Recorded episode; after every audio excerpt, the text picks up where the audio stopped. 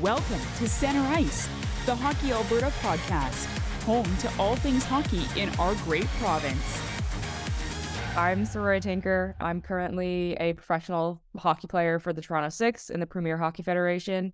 I am also the executive director of Black Girl Hockey Club Canada and a mentor for Sorority Strong, which is part of our community programming through BGHC. I'm very curious. What is it like playing with the PHF? It's great. We have a great group. The Toronto region obviously is great for hockey and we're in first place, so I can't complain. Playing in the PHF is great. It wasn't necessarily in my cards growing up seeing a professional league, but now we have that professional league, and we're able to do that with the Toronto Six, and I'm more than happy to play for my hometown. It's been a great experience so far. It's awesome to have that because really they're just a brand new expansion team. It's awesome to have one in Canada now and to start developing that league to what it can be. How did you get your start playing hockey? My dad actually grew up in Scarborough Ontario. My dad's black, my mom's white, and my dad really just enjoyed playing. He never really got to play at a high level, couldn't really afford to play the game to that extent, but really just loved it. He experienced some challenges in hockey, but he really just has this love for the game. So I started out in gymnastics and dance and was quite tall when I was younger. They said I was probably going to be too tall for gymnastics. So my dad figured why not make her a big hockey defenseman. So that's what I currently am. so then the transition happened. Yeah. And what made you love the game? Was it because you saw the love that your dad had for the game? I think I just loved the freeness of being on the ice. I think playing sports in general was something that I had a passion for. It was either go outside and play uh, or do your homework or go to practice. So, in that sense, I, I think hockey was just another sport that I really enjoyed. And I mean, it ended up being something that I was good at in comparison to some of the other sports. But at the same time, I think it was just the freeness of being on the ice and, you know, just really being able to just glide out there. I think there's just something to be said for the freeness of being out there. And I just remember, you know, going to open skates and things like that just to, you know, put my headphones in and do laps. So I think it was really the skating piece that I fell in love with. You just mentioned that your dad had experienced his own challenges, but can you tell us about some of the challenges that you've faced in the game, not only as a woman, but also as a person of color? I think growing up, I found out very quickly that hockey wasn't necessarily the most welcoming space. I think the first example of, of overt racism was when I was around the age of 12. My own teammate called me the N word in the dressing room, and at that point i just kind of didn't know how to react and i, I remember just talking to my dad and my dad explaining that i was going to have more experiences like that but i just needed to go out there prove them wrong make sure that i let their comments go in one ear and out the other.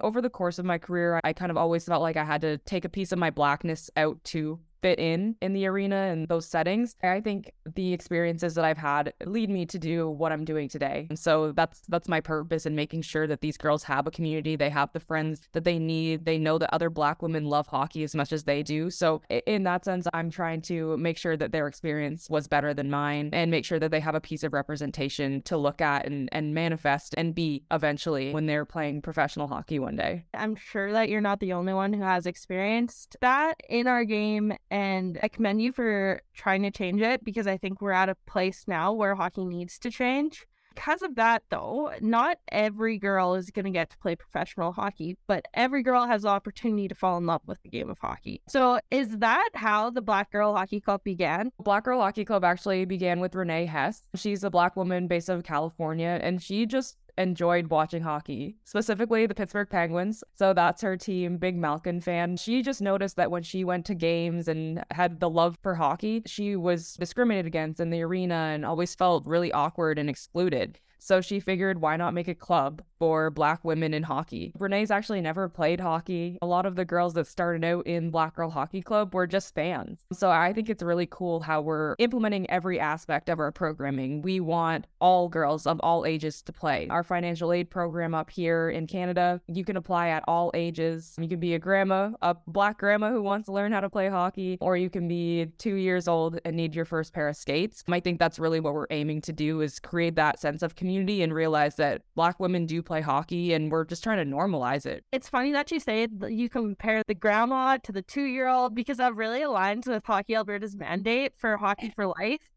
With us being in Alberta, I know you're based in Ontario and there have been scholarship recipients from Alberta. So, how are you supporting girls across the country? Obviously, COVID wasn't something that we wanted or enjoyed for the most part, but at the same time, I think it allowed us to see the ways we can connect with people in the world at any point in time. Our mentorship program runs via Zoom. I meet with all my girls via Zoom unless they're here in Toronto or I'm in their respective city. We have group meetings, they're involved in the group chat and whatever it may be. So we're able to affect girls all over all across North America at this point, whether it's giving them the funds they need, shipping them the equipment they need, meeting with them on Zoom calls, providing them with Zoom workouts, whatever it may be. I think it's it's so easy to connect with people nowadays. We're blessed to have that and the girls have that level of accessibility within our program. It's so exciting to see that we're all across Canada and when I'm in Alberta, I always want to make sure to meet the girls. So I know I've met a few girls in Alberta. I still have a few more to meet, but it's really exciting when we get to meet each other in person and it makes it that much more special. But again, connecting online is amazing and that's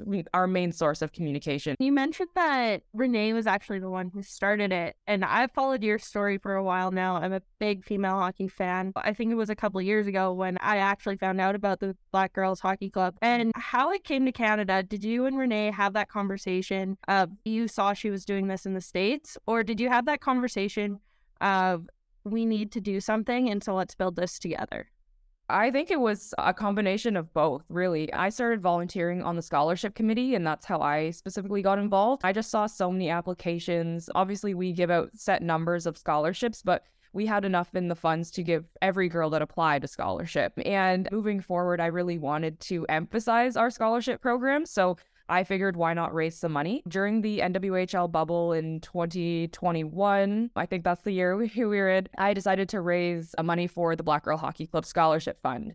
And I set off my goal with originally having set it as $5,000 and we ended up raising around $32,000. We realized that there's so much interest from our Canadian companies, and obviously, hockey is huge in Canada. We have a huge network of girls here in the GTA specifically. So with that, we decided to broaden our, our network and move across the border to Canada and implement our programming up here. I'm still playing, but at the same time, the girls are my purpose in playing. And if I get to do this for them while I'm still opening those doors, that's what I'm here to do. So I'm so happy that we were able to bring Black Girl Hockey Club to Canada and be all over North America now. Looking ahead, what are your goals with the club? Right now, our first two programs that are up and running currently are our mentorship program through Saroya Strong and our financial aid and scholarship programs. We plan on implementing our mental health and wellness program, which is something that I'm very passionate about, but I'm very excited to start just because I think that that's an aspect of sport that often goes unnoticed. We are such a growing community. I see new black girls in the arena every day. In that sense, we're we're adding to the club. These girls are creating friendships and networking connections that's going to last them a lifetime. I think sport is a platform. It teaches us a lot. Not every girl has to play pro hockey, but the point of it is that they're having fun. That's what Black Girl Hockey Hockey Club is all about. We want them to have fun. We want them to have a good experience. And I think in the years to come, we're going to be a huge nonprofit. We are growing in numbers. We've got about 110 girls in our mentorship program now, and more and more new scholarship applicants apply every semester. So we're super excited to see it grow. That's amazing. And like we said, you know, we can say it once, we can say it again, but representation does matter. So the fact that mm-hmm. you are taking notice to the new black girls coming into the sport, coming into the game, into the arenas every day, I think that's a huge piece for them and it starts to make the game a welcoming environment. So if we can start one place, then pretty soon there will be that representation across the country too. How can girls like the black girls that are in Alberta connect with the Black Girl Hockey Club? We're on social media. We have Instagram and Twitter, but also we send out newsletters. So you can check out our website at blackgirlhockeyclubca.org and get involved. Our newsletters will tell you when our events are, get involved in our mentorship program. The girls have access to myself in terms of one on one meetings or group meetings. We're involved on Slack now, and that's our, our main channel for our mentorship program. But really just get involved, email, uh, DM us if you're looking for more information. But we're up and coming, and I'm excited to get to know the girls that are going to join our community this year and find out about us. My last question, too, is Is there an opportunity with Black Girls Hockey Club for allies to join? Whether you're a person of color, whether you're white, whether you're a male, whether you're a female, is there an opportunity? For sure. We are welcoming to all communities. You can come out and hang out with Black Girl Hockey Club at any point in time. Our scholarship and financial aid is specifically for Black women, but we have so many events where we just get together, we do yoga or have a little mental health and wellness check or hop on the ice together. So our allies are more than welcome. BIPOC communities, LGBTQ plus, I think we're super inclusive and welcoming. We hope that our allies do come out and support us.